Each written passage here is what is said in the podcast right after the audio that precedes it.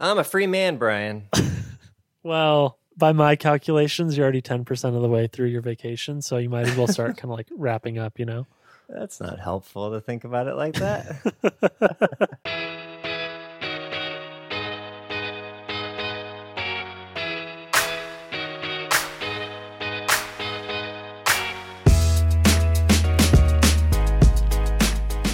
Welcome to episode 377 of the Design Details Podcast. I'm Marshall Bock, And I'm Brian Lovin. and his voice hurts. And I'm losing my voice. Hi. Yeah, so uh, in the hopes of keeping Brian's voice somewhat healthy throughout this episode, uh, I did the intro and I'm going to do some more talking than usual. I'm sorry. I apologize ahead of time. It's okay. But uh, yeah, how you doing, bud? You know, hanging in there. Vo- I don't even know how I'm losing my voice, honestly. I woke up today just feeling like shit, just like nauseous, like I couldn't stand up for more than a few minutes at a time. I don't know. It's like, how do you lose your voice from that? That doesn't make any sense. so, anyways, yeah, I'm not going to talk too much, but I will not skip everyone's favorite segment of this podcast called Yeah. Brian fucks up the pronunciation of your name. So, Yay. uh, this is this is my sacrifice for you. Here we go. We have just another bundle of lovely people who have supported the show this week. So Yeah. huge shout outs to Jesper Andro, David, Nikita Kopenkov, Kayla Rodriguez, Tanner Woodworth, Josh, Miles, Jason Zarita, John Thatchell, Catherine R, Ross P.W., Timothy, Grady Congdon, and John Wood. What a Wow. list. We also have a lot of divas in there. We got David and Josh and Miles. Like, too cool to make me pronounce your last name. Awesome. yeah. Hey, I'm I'm cool with it. I, I think that's perfectly fine. If you if you just want to have the one name, like claim Josh. You know, nobody else has claimed it. I am Josh. Very little competition for that name, I hear. Yeah, yeah. I wonder if Miles' last name is Morales. We'll never know. Yeah, there you go. Well, thank you everyone for supporting the show. Yeah. We really appreciate it. Well, uh, if you didn't know, we're a listener supported podcast. That means that people like you help us make the show every week that pays for our software and hardware, all the stuff we use to, to make the show every week. And uh, people support us by going to patreon.com slash design details. That's our Patreon. It's it's just a buck a month, Brian. Just a dollar a month. Just one doll hair. Come on, yo. USD, yeah. And what you get for that dollar is a special segment. It's basically the other half of the show, which uh, we call the sidebar. Sidebar, sidebar, sidebar. Hey, you're doing the echo this time. Nice, I like it. The sidebar is kind of like a the other half of the show. It's a it's a very design centric segment, either like a, a story from us or an extra listener question or a really design heavy tool topic or something. Today, for example, we talked about variants in Figma At length for quite a while. at, at length. We got real into the weeds. So if you're interested in that kind of stuff, go to uh, patreon.com slash design details, just a buck a month. And we really appreciate anybody who becomes a patron, a, a very important pixel. And thanks again to all the very important pixels from this week. All right, we had one tweet this week that was cool on the note of Patreon. Uh, this one comes from Catherine on Twitter. Catherine tweeted at us, I'm a proud patron of Design Details on Patreon, and you should be too. Hashtag new patron. I think she was in our list, actually. She was from this week. She's Catherine R, I think. Yeah, because her, her uh, Twitter name is KR Lyric. So, uh, yeah. Catherine R. Here we go. Yeah, so uh, don't just take it from us. Take it from Catherine R on Twitter, who Mhm. endorses wholeheartedly supporting the show. Thanks, Catherine. For sure. Okay, main topic time. Let's do it. All right, we have a listener question this week. This one comes to us from GitHub on our GitHub repository. Lucas Papantonio says Design has matured as a discipline. There are a lot of good people in the industry. We've got design systems, better processes, but it also becomes more commoditized. What skills do you think an experienced designer should invest in now to be future proof in the next few years? For instance, 3D and AR VR are expected only to get more and more popular. AI and machine learning are already very much in demand, etc. What do you think? On what do you invest yourself in nowadays? Good question. Yeah, good question. It's so funny, Marshall, because we like we listed out a whole list of things, which we will talk about briefly in a second. But he asks, like, what are you actually doing personally? And I don't think I'm doing too much of this stuff. So maybe we could talk about like where we fall personally on what we're working on. Yeah, that's a good that's a good way to frame it. Okay, cool. Well, uh, maybe we'll start with a couple of the ones that he mentioned in the question itself, which is AR, VR, or like 3D. And yeah, I think AR VR is very specific, and adoption seems to be pretty low. I think I think that's a more of a long term play if you if you want to uh, dive deep into that. But definitely like 3D in general, I've seen even internally, I've seen a lot of really cool uses of Blender or uh, Cinema 4D, whatever tools you can get your hands on. Yeah, I feel like if you're a designer and you really want to like level up here, you should probably primarily do it because it's fun and you're interested in it. I feel like the only bet on this being a, a skill that contributes to you being like a future proof designer is quite a large bet on a company like Apple or Google kind of figuring out glasses and like making AR and VR, or I guess you'd just say XR, like a much more regular consumer experience. Right now it's it's growing and it's getting good, but it's still very Mhm. specialized. It tends to revolve around games for the most part or shopping. Um, but anything outside of that, I don't know. I, I feel like you should pursue it if it sounds fun. And if you're lucky, it'll pay off if Apple and Google and all these companies sort of crack the persisted AR lifestyle, I guess. Yeah, I mean, it seems to be heading that way with some of the new hardware that's being included on new phones. Yeah, I mean, we you know, got with LiDAR on the new iPhones. Like, we're getting there. Yeah. It's coming along. So, yeah, we seem headed in that direction, but also, you know, Touch ID was a thing for a while and then it went away and maybe it's coming back. Who knows? so, anyways, what's some other stuff? Uh, you, you wrote down here startup finance. I don't, those are two words that I'm very unfamiliar with. So maybe we can talk and about it. finance. Yeah. Yeah. I feel like this one, again, this might be too niche, but I took a class in college called Startup Finance, and it's been so useful, especially just because of the world that I live in, which is Silicon Valley tech startups. I'm into this kind of stuff.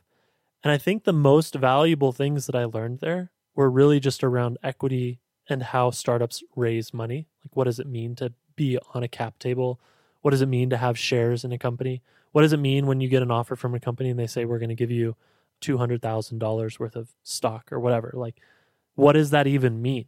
And you have to actually have some reference to know, like, okay, well, that translates into some number of shares or RSUs or options. Each of those are different things. Then you need to know the tax strategy for those things. You need to know like how that calculates into percentage of ownership.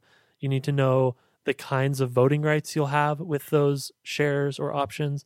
There's so much that actually really makes a difference, and people who don't know a lot about this kind of stuff can get screwed. Like if you come across a startup that is being a little bit predatory when they're hiring, they might offer you 1% of their company, but they might be offering you 1% of really ready to dilute shares that don't have as many voting rights and have a super long vesting cliff. Like all this stuff matters when you're thinking about compensation. So that's probably where I'd focus.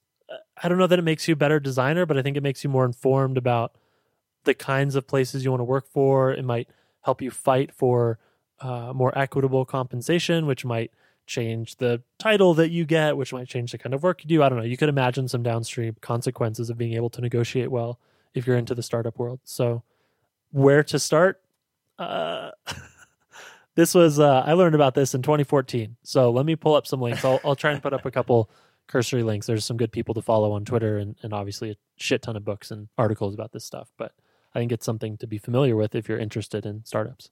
Good insights, Brian. Thank you. um, moving on. So, uh, I think one thing, regardless of which track you plan on moving forward with, whether that's management or IC, I think having good leadership skills and good people skills in general is something that will always benefit you. Um, it's kind of evergreen thing, but it doesn't really matter if you're going to be managing people or not. Knowing how to resolve conflict, knowing how to you know which communication methods are the right ones to use at any given point and how to interact with people around you when they're not necessarily doing what you would expect or hope them to do uh, all of those skills are very useful regardless of where you find yourself whether it's a large company small company leadership ic regardless Yeah. Would you maybe put that into like a broader bucket of just communication skills, which could be like talking to people, but it also could be like presenting and formulating a story or articulating a strategy, that kind of thing? Um, I, w- I would put that as a separate thing. Like, yeah, how to communicate a narrative, Okay. I think is a separate thing, but also very important. Cool, Yeah, cool. yeah. Your your, your uh, presentation skills are super important. All right, next on the list is prototyping. I yeah, I just don't see a way that being better at prototyping could ever have a negative impact on your abilities as a designer. Like Yep. demos speak louder than static PNGs that you've uploaded somewhere.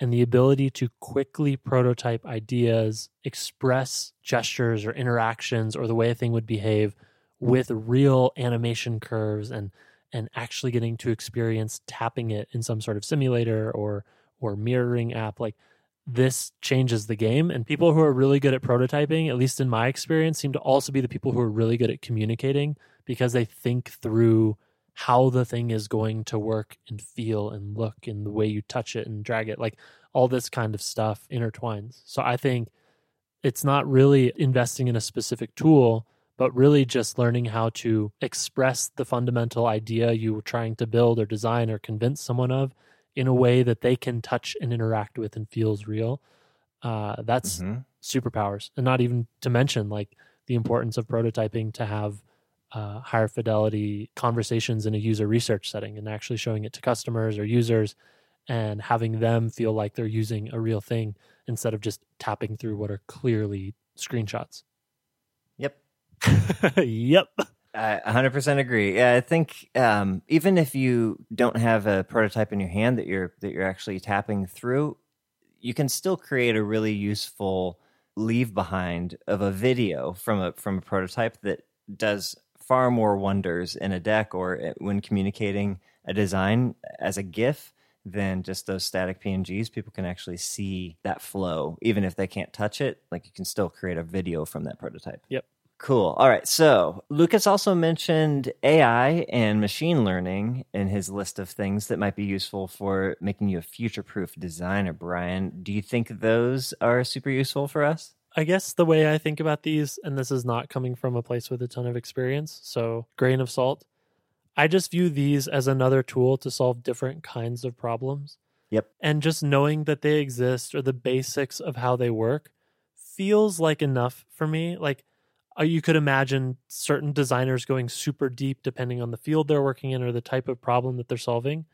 But generally, I think if you want to learn about AI and machine learning, you just need to recognize how those tools solve certain kinds of problems. Mm-hmm. So if you wanted to work on something in your product that was around predictions or or content sorting or image identification, like all these things, being able to articulate like, okay, we're gonna approach it with something here, like AI or ML, or we need some sort of data set.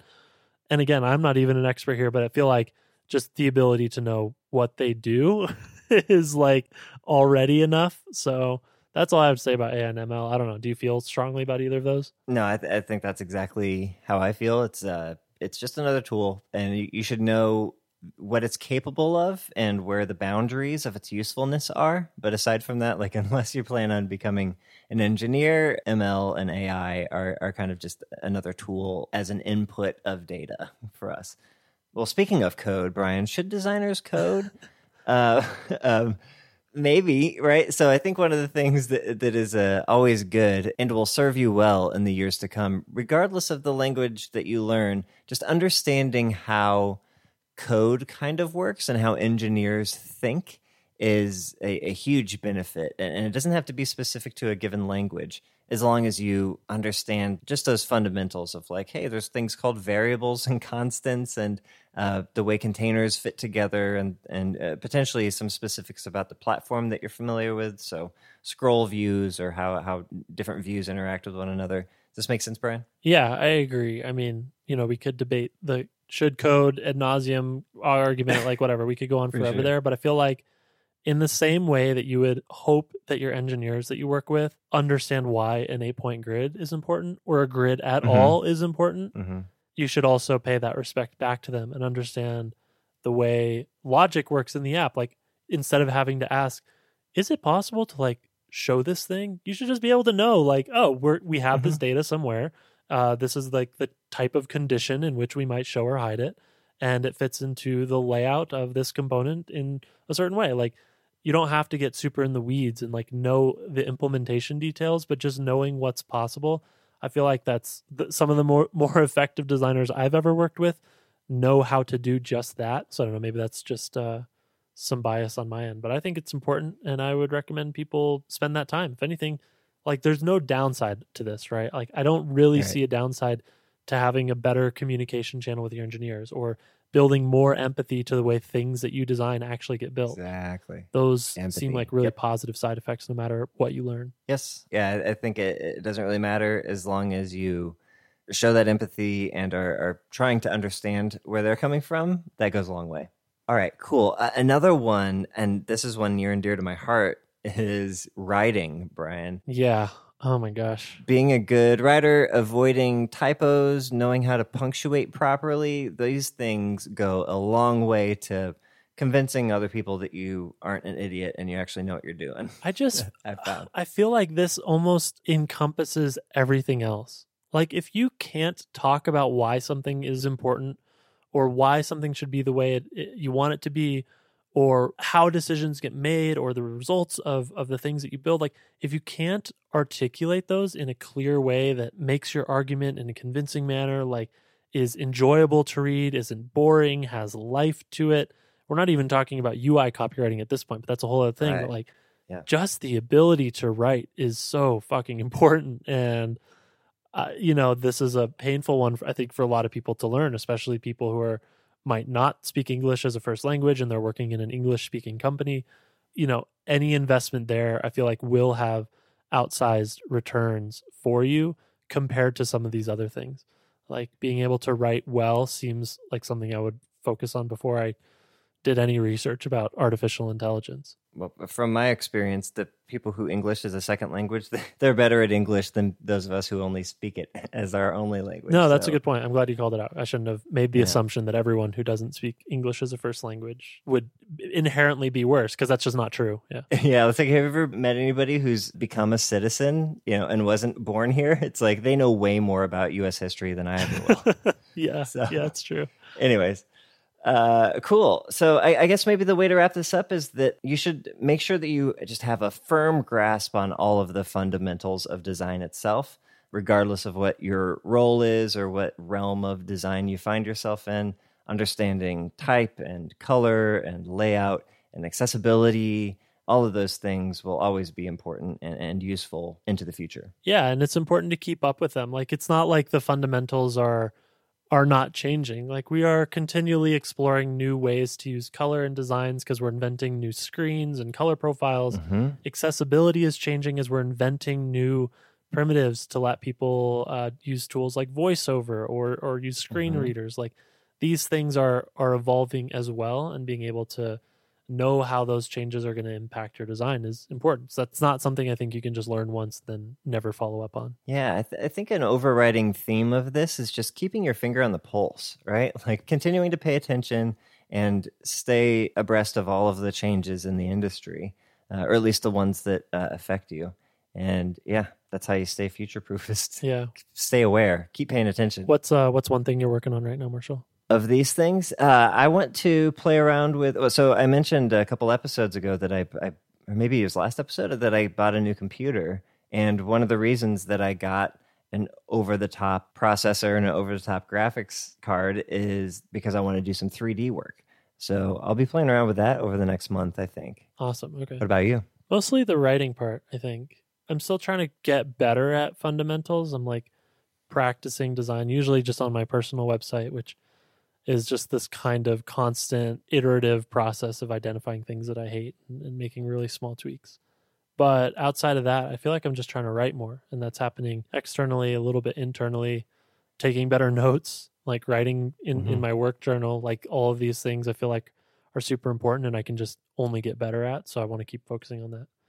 And you know the shitty thing is like a lot of this stuff requires some trade-off. I, I hate it but like you can't do all of this at once so you got to like prioritize where you are whatever phase of career you're in or the type of work you're doing or the problems you're solving you might end up getting sort of nudged to focus on some of these earlier than the others like 3d sounds so interesting to me but it really would have to be something that i, I do purely for fun. Like I can't think of very many practical applications for it in what I'm working on right now. So That's why I'm doing it on my time exactly, off. Brian. yeah, which is awesome. But it's probably not something that I would prioritize when there's just a lot more obvious things that I could be better at at my job. Cool.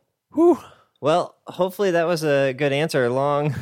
we were gonna do a short episode. Yeah, we came in thinking 30 minute episode, and here we are, almost an hour. well, if you're not a very important pixel, this might only be a 30 minute episode for Oh, you. So, oh, nice. Yeah. Yeah. yeah, We had a good sidebar about variants. All right. Well, let's wrap it up. Let's talk about uh, cool things. what's your cool thing, Brian? So I took a very long drive this weekend, a very, very long drive, Okay. and listened to an audiobook.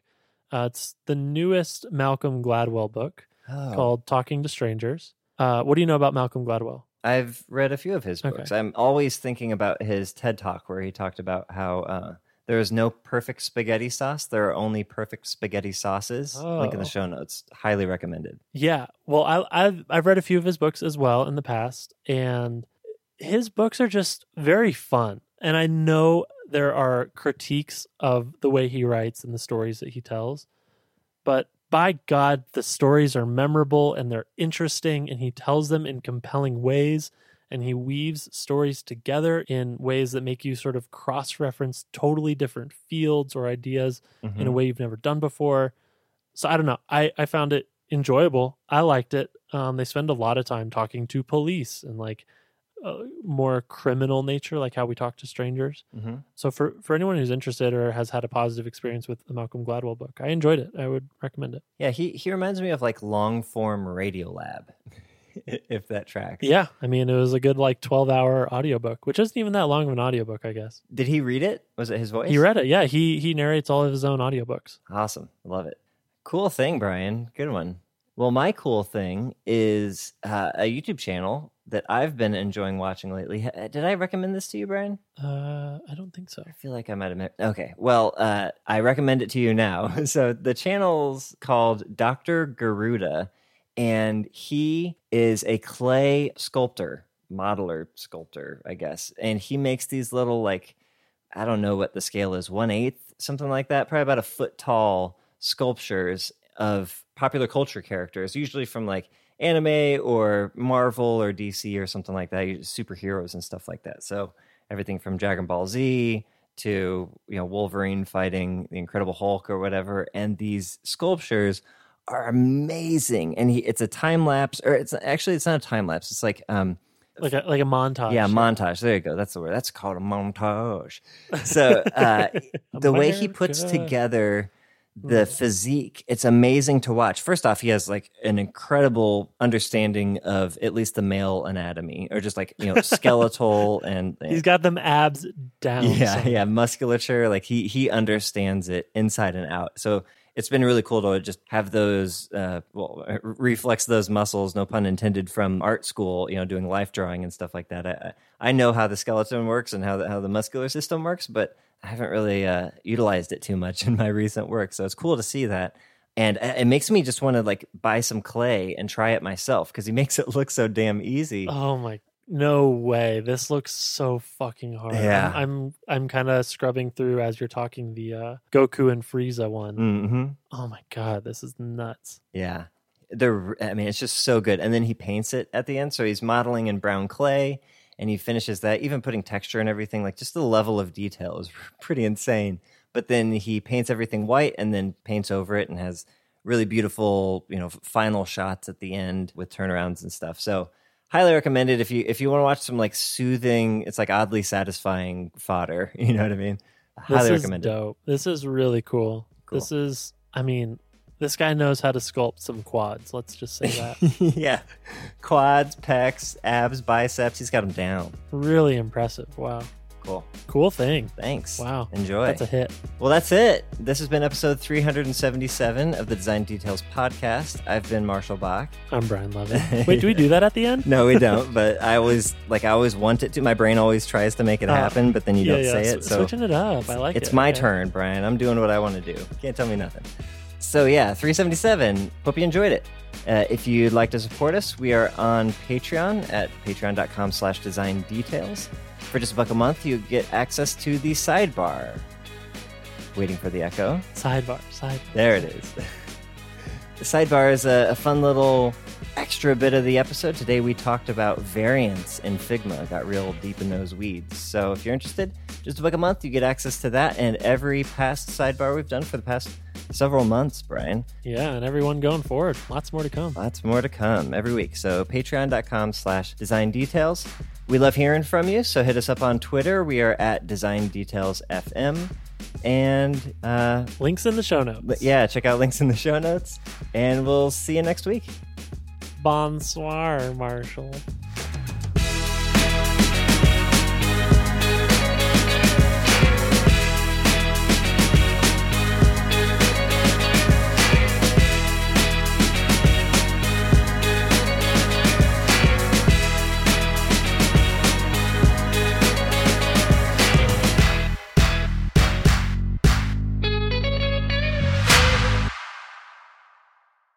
Bonsoir, Marshall. I should have seen it coming. That's my go-to. That's I fucking love that. I love the way he says that in that show, man. We're talking about Mr. Robot in case you've, uh, if you're not here for the lore of the past. yeah, yeah, yeah, yeah. This is a deep cut for any longtime listeners. All right, Au revoir, Brian. later.